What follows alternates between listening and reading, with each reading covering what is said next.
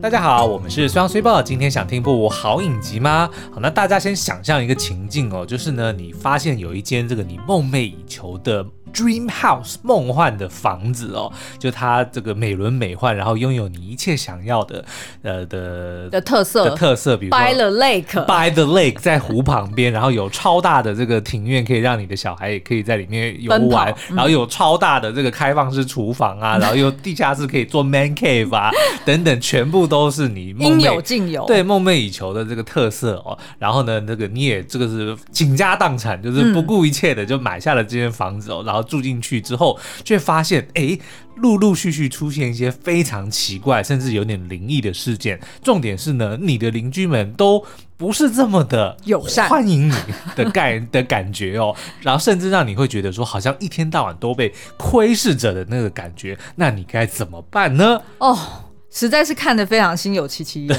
因为你知道我就是那种很容易神经兮兮的人。嗯、我只要每次呢，就是出门之后，即便我家狗狗还是在家，对，但是我回到家第一件事情就是除了脱光光然后洗干净之外，这很重要，因为在疫情期间。第二件事情就是我每一个空间都要去巡一次，嗯、看里面有没有人。对，所以我们每次在看这种剧的时候呢，我们第一个异口同声的讲的。的的话就是，谁叫你住要住那么大的房子？哎、欸，对对对，没错。好，我们今天要介绍的影集呢，就是在 Netflix 上面已经全数上架，总共有七集的《窥视者》The Watcher。嗯，那故事就如同刚刚苏央讲的，就基本上就是一对夫妻，叫做 Dean and Nora。嗯，因为他们他们算是住在原先住在市区的一个中产阶级的夫妇。对，那因为他们就是哎想说要给。呃，就是底下的一对儿女，给他们更好、更舒适的环境，嗯、然后所以呢，哎，就开始去看了这个 By the Lake 的大房子哦。对，那事实上，我觉得四个人住这么大一间，的确是有点不合比例。是的。对，所以的确，他们呃去下这个 offer 的时候，也有点超出他们的负担能力。嗯，你就想象，就是这个老公，他因为想要取悦他老婆，所以呢，他就决定说，哎，把所有退休金，还有他们存的什么保险啊、股票、股票啊，全数都卖掉。嗯，然后呢，就换成这个 down payment。就是他期款，头期款，然后一口气就要梭哈下去啊！而且这个房子后来在后面有揭露，嗯、他们的这个买价是三点三。三点三点三 million 就是三百三十万美金，对，就将近一亿台币嘛，对，已经超过了。以目前的这个汇率来说，已经超过一亿了。对对对，没错没错。所以的确，他们一开始在买这房子的时候，我相信应该心理压力就已经是蛮重的了。嗯、但是因为实在是大家都很喜欢这间房子嘛，于是也就兴高采烈搬进去。但是呢，没想到陆陆续续他们就开始收到一些恐吓信函。嗯哼，所以要不要描述一下那恐吓信函？就是大概在，还有或他们也有遇到一些就是很很奇怪的事情，很离奇的事情。比如说呢，像他们呃在刚搬进去的时候呢，就发现哎，怎么会有邻居就直接跑到他们家的院子里面去砍树，或 者甚至呢还直接会 这真蛮好对，然后还会哎，等一下是砍柴还砍树啊？砍柴，砍柴嘛。然后呢还会很莫名其妙的出现在他们家里面哦，嗯，因为他们家等于算是一个将近是一个古迹啦，就是盖了快一百年，对，一百年，所以里面。其实有非常多的这个设施是，甚至被当地的一些居民认为说了，他们是什么文物啊，是需要被保护的文物。所以，对于搬过来的新邻居呢，都还会特别的叮咛说：“你们这个都很有价值，说很有纪念意义，千万不要乱动。对，你不要随便换这个花窗，你不要 随便换你的那个台面。”是。然后呢，但是后来甚至还接到一个匿名者，就是以这个窥视者的名义写信来说：“哦，欢迎你们来到我们这个社区，但是呢，我已经在这个你们。”我们家属于我的这个辖地已经是 一百年了，对对对，然后我们历历代代都有很多人在不断的窥视着你们，因为、嗯、就是在监视你们的意思啦，嗯、就是你们呢，呃。不要乱动，就是不要不要乱不要乱搞，就是比如说呢，像你们现在已经找了一大堆的这个呃装潢的这个包商，对，对，要来要来整修这个房子，但是呢，你们有没有发现为什么地下室只修了一半呢？是有原因的哦，你们不要乱动哦，对，到时候被吓到不要怪我哦，等等的，真的很可怕哎，而且就是我觉得人就是这样子搬新家或者刚到一个人生地不熟的环境的时候，嗯，你本来心理状态就已经是处于一个防卫或者是觉得有点。惊恐的状态。对，那如果再加上别人这样子刺激你，其实就更更容易让你走向那种。就是比较钻牛角尖的状态，再加上呢，你真的是倾家荡产的去买了这个房子哦，嗯、所以呢，当然可能对你本来心理压力就已经会蛮重的。嗯，所以这部影集，我觉得它呃，我觉得够。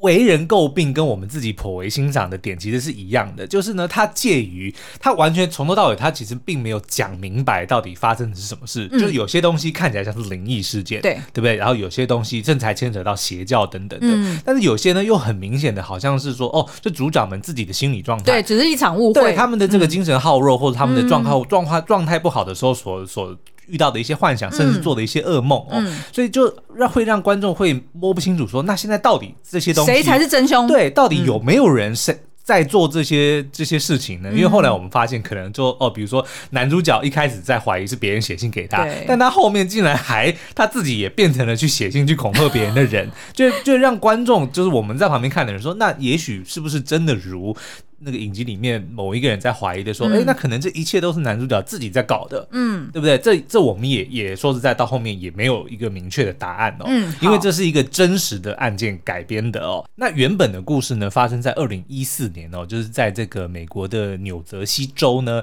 呃，有一个有有一对夫妇，他们就是买了一栋这个心仪的这个豪宅哦，嗯、但是搬进去之后呢，就的确接到了署名为 The Watcher 窥视者寄来的连续几封的这个恐吓信。哦，只是在这个呃真实的这个事件里面呢，它发生的地方是发生在一条叫做 Westfield，就是西田街的六百五十七号。嗯、但在影集里面呢，他就把这个西田 Westfield 变成了是那个城镇，那个小镇就叫做西田镇。哦、对，所以他就呃等于是做了一些改变，说哦，原来这个城镇就非常的有历史，然后里面住的人呢，其实都很有一些很有故事。嗯，就把它衍生出算是一个世界一个西田镇的世界观的一个概念。对，然后其实呢，就是真实发生的这个真人呢，其实他也是一对夫妇，嗯、就叫做 Derek and Maria。那他们呢，其实呃住进来的时候，我记得他好像是带了三个小孩，嗯、所以基本上呢，呃，你看到 Netflix 的这个影集，它的人物架构其实还算是忠于原始的真人真事，嗯、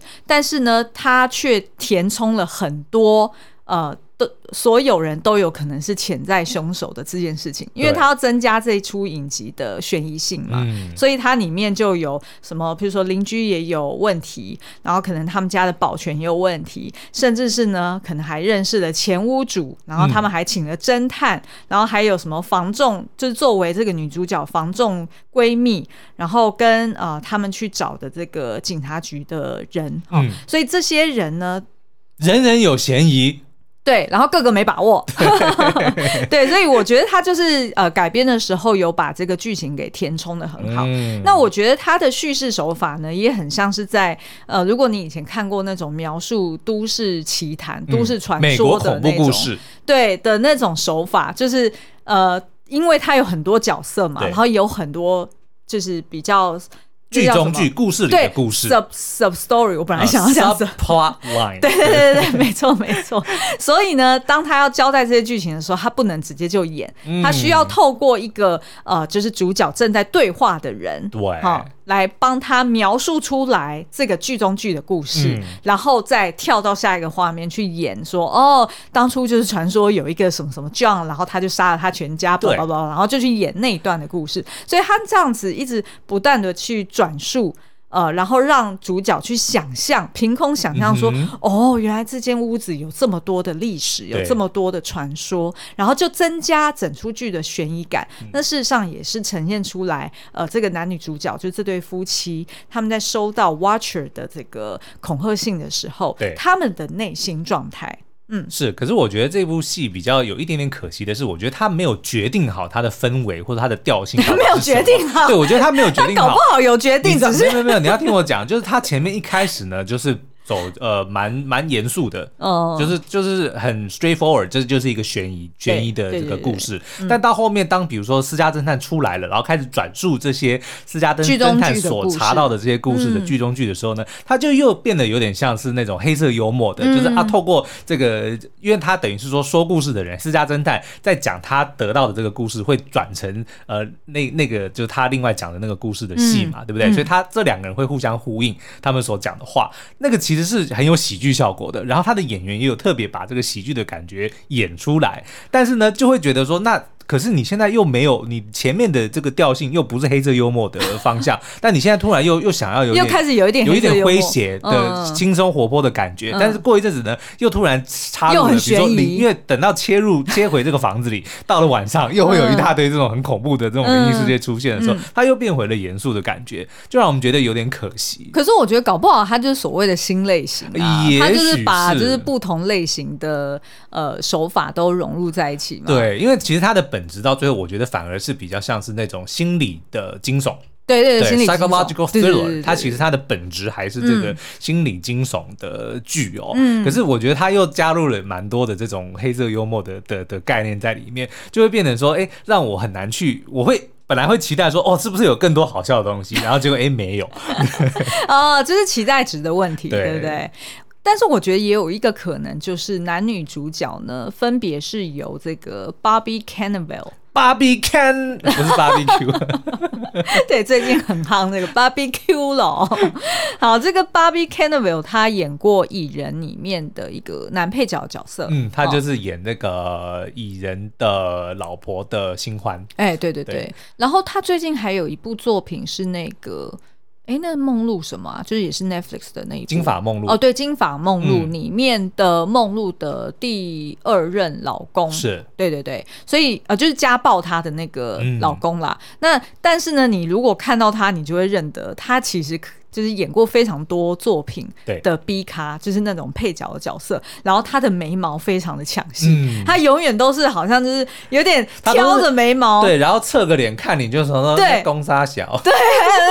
我听你斜眼瞄你，我听你在放屁的那种那种表情。所以其实我觉得找他演还真的调性很符合，就是很。Skeptical 就是非常的、欸、对对对呃，那个叫什么？就是在怀疑对方在讲什么。嗯、对，然后但是又有点，你又会觉得他是不是心理状态也有点不稳定？对，对不对？嗯、就是也会觉得，哎、欸，他这个人本身好像也有问题。是，但是第三方面，因为他其实以前演的。角色的关系，你对他的印象也会觉得说他好像有点搞笑，是，但是他又不是刻意的搞笑，就是有点冷面。他演最多是什么呢？就是警探，就是警长。哦、对对对对，他演最多这种角色，就是很多的片他他都是演这样子，嗯、就是那种呃，有一点点像大老粗、大辣辣，但是其实呢，也有又有颇为心细心的那种角色。而且你知道，我后来做功课，我才知道，原来他老婆是 Rose Byrne、欸。哦，哇塞！一朵鲜花插在壮汉上，哎、欸，我没有讲。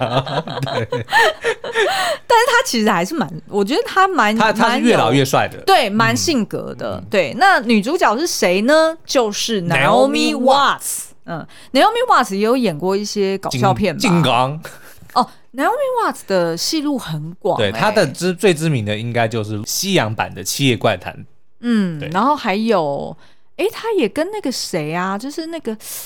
他演过一个什么，就是跟那个谁演过一对夫妻，然后两个人就是很羡慕另外一对夫妻是二十几岁的，然后他们自己已经四十几岁，哦、然后他就他就很想要去学那对。他跟 Ben Stiller 演的，哎，对对对对对对，什么什么倒退噜。中年倒退噜还是什么倒退噜吗？什么倒退噜？好，对对对，反正有倒退路，青春倒退路啊，对，青春倒退路，对对对，这部片就是喜剧啊，是是，对不对？所以其实他的戏路蛮广的，然后他在这边就是演一个呃，就是蛮成功的艺术家妻子，是的，嗯嗯。好，那另外呢，我觉得这部片除了刚刚苏央讲的，就是这个类型呢，柔和的蛮妙的，就是你有点抓不透他到底是要搞笑还是要严肃。对，其实有一点点。类似《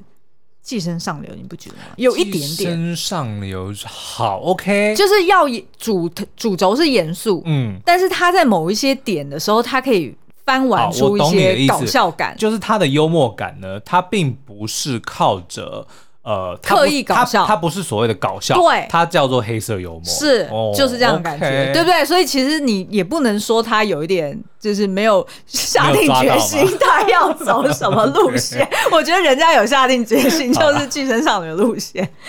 好，然后另外一个，我觉得同时间你也可以学到很多有关。房子的英文对，好，我们先问大家，凶宅的英文叫什么呢？你以为是 murder house 吗？错，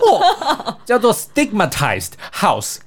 那 stigma 是什么呢？嗯、stigma 就是等于是污名的意思啦。就是被污名化哦，被污名化对对，就是不容不名誉不就是污名啦。所以一个凶宅呢，基本上就在英文就叫做 stigmatized property 或者是 stigmatized house。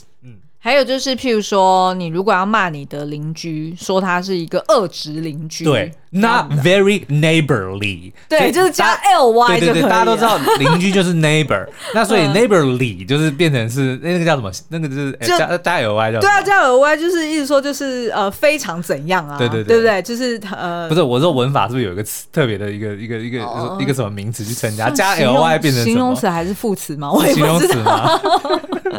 好，反正就是 not very neighborly，就是拿来骂说哦，你这个恶灵。对，所以你如果下次遇到一个老外，你觉得他不是一个好邻居，你就可以讲说 That's not very neighborly。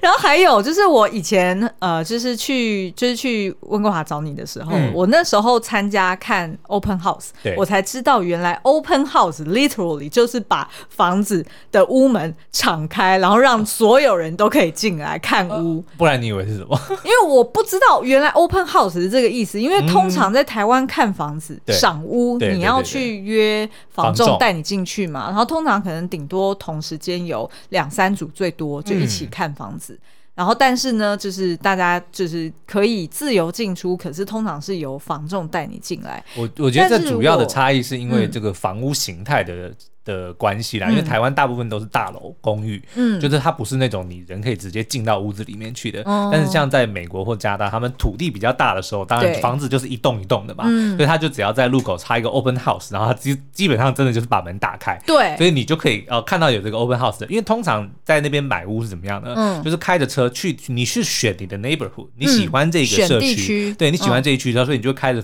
开着车去绕，然后你就看到哦有 open house，然后你就会进去看。而且好像都是在礼拜天，是不是？呃，通常都会，人家不用上班的时间是最、嗯、最常办 open house 的的时间啦。嗯、对，你想要知道更多 open house 怎么运作的呢？请参考《摩登家庭》里面的 Phil Dunphy，他就是一个 realtor，not a real man。这个下次再跟大家讲他们的经典笑话。好好，还有炒房，嗯，炒房的英文是 flip。呃，我觉得这有一点点呃，不是这么的准确。嗯，flip house 基本上是翻修的意思。嗯，所以但是呢，大现在已经变成说，通常会 flip house 的人呢，都是 flip house 要来 make a profit，嗯，是为了要赚钱。他就是买了一栋房子之后，整修完再把它转手卖掉。对对，但是呢，因为国外比较少有像我们所谓的就是纯炒房，就只买。嗯只买卖，我可能完全不做任何的的的装修，嗯，这样子叫叫炒房嘛，嗯、对不对？但是在国外会比较说，哦，买了之后会做一些整修，嗯，就基本上你把它 flip，flip 就是翻的意思嘛，就可能是原本是旧屋，嗯，你把它换新翻新，嗯、然后你知道把它卖掉。但是呢，你要讲说炒房叫做 flip house，其实也没有不对啦，只是有的时候不是。光是炒，它可能概念不是不是完全的吻合。对，就是当你讲 flip house，是一定说这个房子有被整修过，嗯，才会叫 flip house。嗯，对啊，了解。那这样子就让我联想到，就是摩登家庭里面，他们就 Claire，嗯，在曾经有一度 对，他想要做这件事情，然后就在那边决定说要不要做喷泉啊，要弄哪些很 fancy 的东西啊，大概就是这个概念。那其实呢，我我们刚刚有提到说，就是因为它整体的调性是比较悬疑，然后有点黑色幽默的，所以里面呢就会轮番上阵，就是不同的这个有可能是 The Watcher 的潜在对象，嗯、就是要找到底杀死苏妈妈的人是谁？哎、欸，对对对对对，对就是贯穿全剧。嗯、那呃，但是呢，也会有点类似像《华灯初上》那样子，就是大概每每两三集，哎、欸，会 close 掉说，哦，原来应该不是这个人，嗯，但。但是呢，有可能到了下两集又再丢出一些新的线索，线索，然后或者是哎，这个这个被怀疑的这个人又讲了什么，露出马脚，哎，对对对，很奇怪的话哈。我那我们这边举几个例子好了。举例来说呢，就是呃这一对屋呃，就是这个男女主角呢，他们对面有一个邻居。叫做 Pearl，就是那个绑双马尾的，对，就是他他绑两条辫子。Pearl 跟 Casper 是他弟弟，对，然后他弟弟有一点点应该是这个智能障碍，对。对，就是是一个大人，但是行为举止很像小孩一样，就是会跑去人家院子砍柴的那一个，对，所以你就会看到说，哎，就是第一次男女主角租到这房子的时候，就是发现说，哎呦，这个这个 Pearl 跟他的弟弟很诡异、嗯、很恐怖，然后而且呢，这个 Pearl 就是常常来这边监督，说你们又要做什么翻修，你们很吵，然后你们要破坏这边的百年古物，你知道吗？这个 Pearl 跟 Casper、嗯。他为什么会让我们感到 creepy？他其实是在致敬阿达一族。阿达一族的、oh, 的那个姐姐不就是绑一个马尾嘛？双马尾。对，然后他的弟弟就是一个长得非常高大的一个，呃、然后穿着一个像是那个连身的那个工作裤。嗯、其实他弟弟 Casper 也是穿一样的样子，嗯、所以然后他们常常就是目无表情的。这个、站在对面，对，面无表情去盯着盯着男主、嗯、男女主角看，所以我、嗯、我现在才想到说，他其实是在致敬阿达一族，嗯、才会让人家觉得说，哦，这是一个蛮 creepy 的、哦、的感觉。然后呢，另外一个邻居，呃，就是主要的是也是一对夫妻，那这个太太叫做 Mo，对，那这对夫妻呢是非常热情的夫妻，就是当呃这个新屋主搬进来的时候，他们就会。准备的派啊，或者是甜点，然后就直接送上门，然后也都会主动 offer 说，哎，要不要帮你照顾小孩子啊，或者是帮忙你家里怎么样，然后就是很想要进你家去一探究竟的感觉。对，但是当男主角非常无情的说。Get off my property！对，就是离开我的这个财产的时候呢，那马他们马上就翻脸，就翻脸。对，然后接下来呢，就是在他们家院子呢摊开了这个那个叫躺椅，躺椅，然后就拿出望远镜，就盯着他们家看，然后就说：“你女儿最好弹琴，不要给我太大声。”哎，我跟你讲哦，所以真的是，就是你刚搬进一个新的区域的时候，你最好不要惹毛，就是那种。你一看就知道他很闲的邻居，嗯，对，因为他就是很闲，所以他可能一天到晚就盯着你家怎么装修，或者是呢就盯着你家就是进进出出有什么样的人，有没有乱放杂物啊？对，因为他就是很闲嘛，嗯、然后因为他也很爱惜他自己的社区，对，所以他就会管东管西的。那接下来呢，再就是呃，这个男主角他就决定说，哎、欸，我收到了这么多的恐吓信函，嗯、然后我也根本搞不清楚说，哎、欸，这附近的这些邻居看起来。个个都很可疑，对，那我是不是来干脆请保全公司帮我们装一些监视器？好，结果没想到呢，这个保全公司的的算是老板吗？还是？他是自己创业的，然后他就是一个十九岁的一个年轻人，嗯、算是还蛮年轻有为啦。对，但因为这是他第一份，就等于说自己创业，然后等于是第一个客户，嗯、所以呢，就用很便宜的价格，然后 offer 说我可以帮你做这个全市的这个保全等等的。对对对对。那因为他们男主角已经花了非常多的这个钱哦，嗯，就觉得说哇这么便宜，好，嗯、当场就，就用了。就就用了，但是没想到呢，哎、欸，后来这个年轻人呢，当然他保全其实是做的很好，嗯，但是呢，哎、欸，就勾搭上他女儿，对，就让这个爸爸觉得说啊，怎么我又又惹祸上身，就惹了一个这个，而且还一度就是会怀疑这个保全说是不是就是你？你对，因为你可以自由进出我家嘛，那是不是就是根本信就是你写的哈？嗯、然后再来呢，就是这个呃，男主角他又再去找了。侦探对、哦，然后他也去找到了这个，就是前屋主。哦，然后发现呢，这个前屋主就跟他讲了一个非常凄惨的故事，嗯、就是他当初被这个房子害到有多惨，就是、家破人亡，对，家破人亡，然后他自己的精神状态也不是很好，所以呢，这对于男主角就是这个男屋主来说，他当然就是非常的恐惧啊，他就觉得说，哇，血淋淋的这个例子就在我眼前，那我该该要怎么做呢？哦，但是没想到呢，嗯、当他看完这个这个前屋主这个悲惨的怎么讲，唱作俱佳，在他面面前就是讲说这个你们自求多福吧，然后就在那边痛哭流涕。之后，哎，结果。在某天在电视上看到一个卖什么好像卖药的广告，对，就看到哎，刚刚前屋主怎么在这个 在广告里面就是生龙活虎的，然后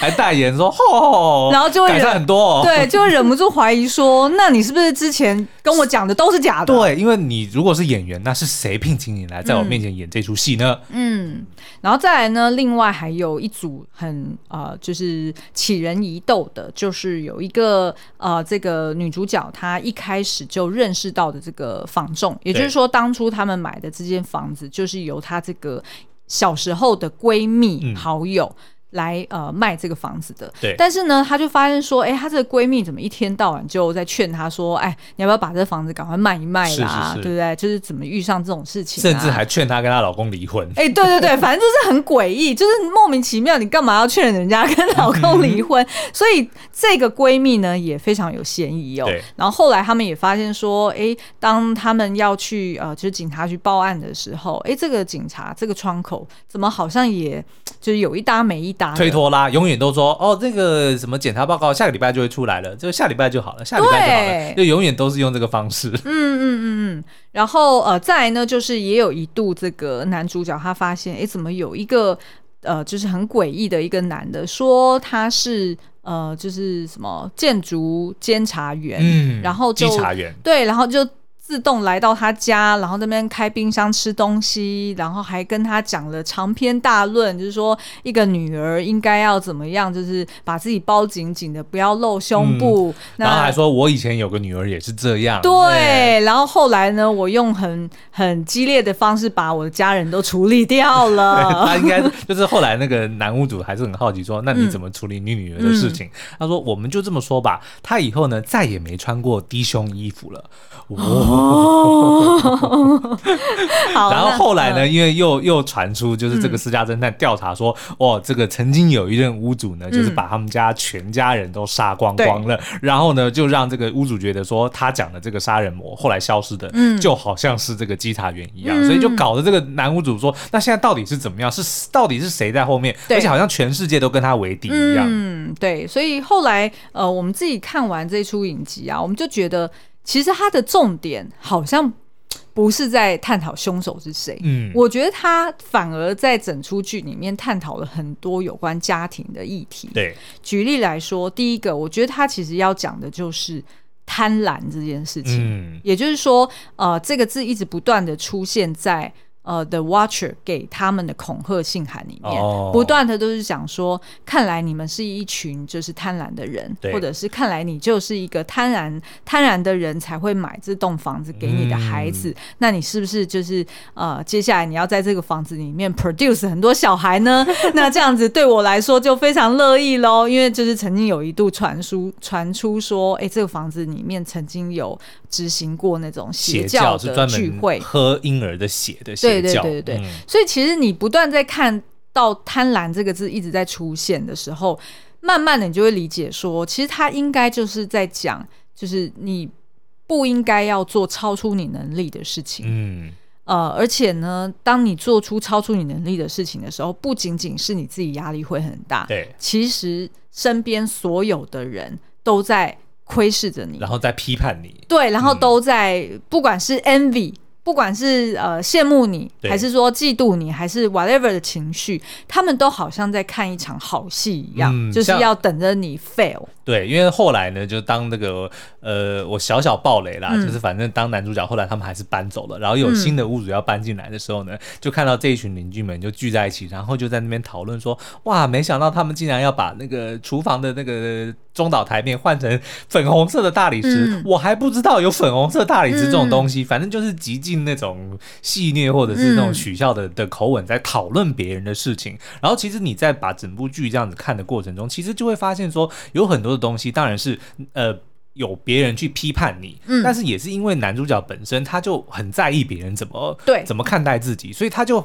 这这就是之前我们讲的他人即地狱，嗯、沙特的那个那个理论哦，就就是他人即地狱，就是你把别人的看法当成是你就当真的你的本质哦，所以你就会认为说你就是他们口中所讲的那些人，然后你就会感到非常非常的痛苦哦。嗯，其实这部影集里面也有在探讨这样子的议题啊，因为其实我相信大家都呃。就是可以想象，就是当你家如果遇到这种事情，你刚搬进去一个新的地方，嗯、然后就不断的收到恐吓信，然后警方呢也无能为力，然后你自己也调查不出个什么鬼来，嗯、所以那时候你跟你的另外一半一定就会开始讨论一些现实面的问题，就是当你自己变得这么的偏执。然后呃每天都提心吊胆的，有一点精神耗落了，那一定会有一方说，哎，我们干脆放弃吧，嗯，我们就直接就是卖掉算了，我们输了就走吧，对，就是不要跟人家耗下去了。但是往往有一些就是可能陷入比较偏执的人，或者是当初他本来就是很想要拥有这栋房子，所以他不甘心，对，觉得说我为什么要要认输，我为什么要被迫放弃这这栋我刚刚整修好的房子，嗯，那就会在那边跟人家硬杠。对，然后杠上之后，反而是你自己更加的吃亏，因为人家在暗处，你在明处，是，所以你就是没有办法去 handle 这件事情。是，然后到后面最后你就会发现呢，这部影集另外传达的一件事就是不要的最大。哎、欸，真的，嗯、就当你真的很执着于一件事情的时候，其实你就是受制于人啊、嗯，因为人家就可以拿你很在乎的这个东西作为要挟，对，来要挟。对，但是当你如果能够真的放下了，你能够释怀了，其实你会发现说，哎、欸，你反而是站在最优势的地方，能够、嗯、能够去应付这些这些攻击。嗯，然后我觉得另外一个他也是要探讨说，就是呃呃，其中有一个就是我们刚刚讲的叫做 John 的一个。呃，就是假的稽查员，嗯，哦，然后在他跟男主角对话的过程中呢，他有一点在批判，然后我觉得也是在影射现今的社会，对，可能是因为疫情过后，就是他就说现在的人们都不出门。都是只想要把自己的家里打造成一个堡垒，嗯，然后就在那边呃，就是紧张或者是呃，跟身边的人井水不犯河水，就是害怕人家来觊觎我家，或者是害怕人家来攻击我们，是，然后就是好像好像变成说每一个人都呃，就是独善其身，对，然后这整个社区就变成是呃，大家都楚河汉界分得很清楚，嗯，所以就不像。呃、uh，The Good Old Days，对，对，因为他自己有讲说，嗯，这还蛮奇怪的哦。以前的人呢，嗯，每天上就是常常上教堂，然后都不锁门；现代人呢都不上教堂，然后每个人都锁门，这是巧合吗？他把他直接做因果关系，所以他最后还就是顺便 recruit 一下，说，哎，你要来我的教会里面，就是上礼拜这样子，嗯。但其实我觉得他应该编导刻意透过这个人，应该是要去讲说，就是会不会真的是大家。开始跟邻居或者是跟身边的人的交流越来越少，嗯、然后宁可就是躲在自己的空间里面，对，然后带着带着立场去去猜想别人在干嘛，或者别人在想什么，嗯、甚至比如说可能都会在猜说，哦，他隔壁是不是在贪我的什么东西？欸、对，对，对因为我们常常都会觉得说，哦，嗯、好像呃，比如说你搬家就会有那种。呃，邻居会非常的好奇，哎、欸，对对对，哎，借我看一下，对，哎、欸，你买这个这么好、哦，是是是都花多少钱呢、啊？对，然后就说啊，你们买多少钱啊？或者说啊，你们的装潢怎么样啊？对，就都当然你不能就直接会认为说对方就是不怀好意。可是你看我刚刚做的事情，嗯、我就是带了立场，我认为人家不怀好意、嗯，我认为人家就是想要窥探、嗯，但是也许人家就只是非常的好奇，好奇，因为毕竟就是远亲不如近邻啊，嗯，所以他可能真的只是出于好意说，哦，我们就是。毕竟我们才是住在一起的人嘛，嗯、对不对？那彼此有个照应，我们多多多认识彼此。嗯，但是就很难免你会有那种防御的心态，就因为我不知道你想要干嘛，嗯、所以我第一件事情就是先先盖一一道墙，对，先保护自己。对对对，对、啊。然后第三个，我觉得他可能想要探讨的议题，应该是就是一个家庭的向心力。嗯，举例来说，他们一开始搬进去的时候，哎，大家都嘻嘻哈哈，都很开心。但是呢，当家里面遇到一个就是。呃，不确定的因素，也就是那个恐吓性不断寄来的时候，嗯、那每个人的状态就是当然处于一个比较精神紧绷的状态，对，所以就很容易会发生冲突，或者是会有一些呃，就是互相责怪，对，像一开始就是。呃，男主角他就是管他这个十六岁的女儿管的死死的，嗯，就是他的手机也想要偷看，然后口红也不准擦，然后衣服连肩膀都不能露哦。对，对，然后但是呢，他女儿就好像又感觉变得特别的反叛哈。但是呢，后来才发现说，女生呃，这个女儿这个反叛是正常的，嗯，因为她其实也会责怪这个爸妈说，呃，你们是在一夕之间就搬来这个地方，所以我跟我以前的交友圈全部都断了联络，所以当现在我好不容易在在当地找到一个男生，就是那个保全 的人，嗯，呃，可以去交朋友，然后你们又要管东管西，所以他当然就是变成说家庭成员之间会互相猜忌，是，然后再加上因为就是精神紧绷嘛，所以就会变成好像那个家庭的向心力就越来越衰弱。对，那但是呢，呃，当他们如果找到一个潜在的可以去。指责的对象，嗯、一个共同的外侮的时候，刀口向外，哎、欸，对，就会一致的包口的那个炮口对外。哦，是枪口，不是刀口。哦、对，举例来说，有一次是哦，就是他女儿就是看到爸妈这么的烦恼嘛，嗯、所以他女儿也想要来调查一下，说，哎、欸，是不是有可能在台面以外，就台面上以外的人也是有可能的？对他就在网络上面搜寻。那我觉得这的确也是体现这个女儿的长才啊，就是年轻人发挥年轻人、就是、对对对，他就是在。社群社群平台上面去搜寻，就发现说，哦，原来有一个社团，他们专门就是在经营分享说，呃，就是写情书给。呃，房子、嗯、老屋子，就你喜欢的房子呢，你就写情书给他。对，然后里面哎、嗯，就有一个哦，原来他们当初一开始发想的这个发起人其实是一个老师。对，然后所以呃，这爸爸妈妈就觉得说啊，女儿真棒棒，就是帮我们找到另外一个嫌疑人。是。但那时候你反而就觉得说，哎，这家庭的向心力好像又回来了。对。就当他们可以找到一个比较具象化的一个可以指责或者是一个外人的时候，嗯、这个家庭就会变得更和谐。对啊，所以我觉得其实这都只是沟通的方式，像比如说他。爸爸当然会，呃，觉得哦，女儿才十六岁，那对于这个、呃、交友当然会比较担心嘛。嗯、但是如果他是用这种很严厉或者说很霸道的方式去阻止的话，嗯、只会让这个摩擦更更明显。嗯，当然如果可以开放一点，比如说跟老婆商量一下，哎，是不是可以跟女儿说，你就让我们看看，就对啊，就比如说你喜欢的男生，我们来看看嘛，嗯、对我帮你帮你评分，或者说给你一点意见，对，就是把。自己跟女儿是放在同一条船上，而不是变得说我们是对立的。嗯、对，对，那我觉得当然沟通起来就会更顺畅啊。嗯，那我觉得呃，最后一个这出影集他想要讲的议题很妙。然后我觉得也在最后两集其实是编写的非常的巧妙，嗯、虽然就是苏央觉得有一点呃没有抓到真凶的感觉，好像有一点过不去。你如果要讲凶杀案，然后没有找到凶手的那种感觉是很痛苦的。可是他就不是凶杀案啊，他只是在调查说，就是对我我刚只是说感觉，哦、就就像是一个凶杀案没有凶手一样啊。好，他其实呢就是透过那个侦探的口讲出了这句话，他说无解之迷惑。嗯会把人给逼疯，对，嗯，也就是说，呃，当人沉浸在一个被害妄想，或者是就是觉得说这个世界就是与自己作对，嗯，然后他找不到一个很明确的。最后可以去责怪的敌人的时候，他反而自己会陷入一个钻牛角尖，嗯、然后他会不断的沉溺在这其中。是，然后这其实也是最后几集在描绘这个男主角他最后陷入的一个状态。是，那我们就不爆雷了。嗯、我觉得这个是，我觉得这一块的描写其实是蛮妙的。然后大家可以去仔细看看他的这个结局哦，就如同我们刚刚讲的，他的确是没有很明确的告诉你说到底最后那个 Watcher 是谁。嗯，但是你却会看到所有参与的人在其中呢，其实都有可能成为 Watcher。对，甚至。连男主角最后都有可能会成为下一个 Watcher。是，我觉得其实这个就是在在讲刚刚 Super 讲的，因为他们可能都对于这栋房子放不下，对的那个执念，导致他会永远没有办法让自己的目光移开，嗯、他就一直凝视着、窥视着这栋房子跟其他所有接下来住进来的人，嗯、所以每个人。放不下这个房子的人都会变成 Watcher。对，对啊，我觉得这其实真的蛮合理的，因为大家乍听之下可能会想说，哦，那这房子是有多厉害？嗯、就是为什么大家会这样子去，呃，好像有一点就是对他放放不，放不下，然后对他有执念。其实我觉得某种程度不是这个房子本身的的。